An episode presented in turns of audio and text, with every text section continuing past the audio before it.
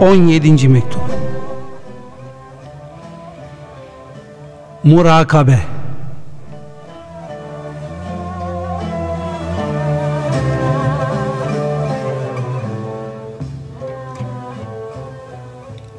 maddi ve manevi olgunluklarla tezyin edilmiş bulunduğunuzu göstermeye kafi sonsuz ilahi inayetlerle nurlandığınızı ispata delil olan mis kokulu kaleminizin incileştirdiği kıymetli sözleriniz ile iftihar vesilesi ifadelerinizi değerli cevher gibi gururla gördüm. Murakabeden dolayı birkaç kelime sarf etmiş olduğunuz için bir münasebe şunları söylemek isterim. Asıl yüce makamından ayrılıp sufli ten kefenine inen ve tekrar yüksek burçlara yükselmeye kabiliyetli bulunan ruhani latifelerimiz ancak peş peşe yapılacak murakabelerle yükselir.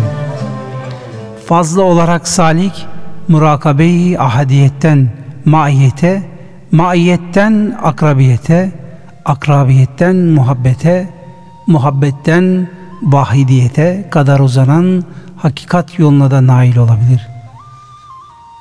Allahu Teala hadisi kutsi'de kulum bana nafilelerle yaklaşır.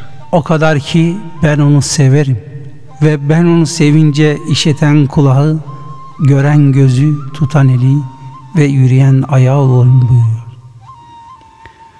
Çünkü farzların edası ile mükellef olan beden olduğu gibi nafilelerle memur olan da ruhaniyettir.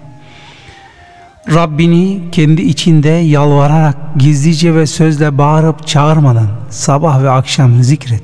Sakın gafillerden olma ayeti kerimesine göre devamlı murakabe ve tam bir ihlas ile Cenab-ı Hakk'a yakınlaşmayı arzulayan bahtiyar bir kul için yükselme ve feyz kapılarının açılarak başarı sebeplerinin hazır bulunduğu açık bir gerçektir.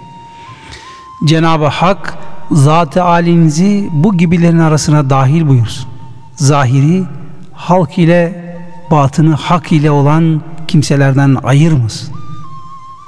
Hür kimse nefsini esir edip ona kumandan olabilendir hükmünce nefsi emmareye amir, nefsi mutmainniye de nahil buyurarak gerçek kullarım arasına katıl ve cennetime gir şeklindeki güzel ve latif ilahi hitaba layık buyursun.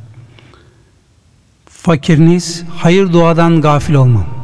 İnşallah Teala muvaffak olursunuz. Fakat kabul için Yüce Mevla'ya çok muhabbet beslemek gerekli ve şarttır. Vesselamu Aleyküm.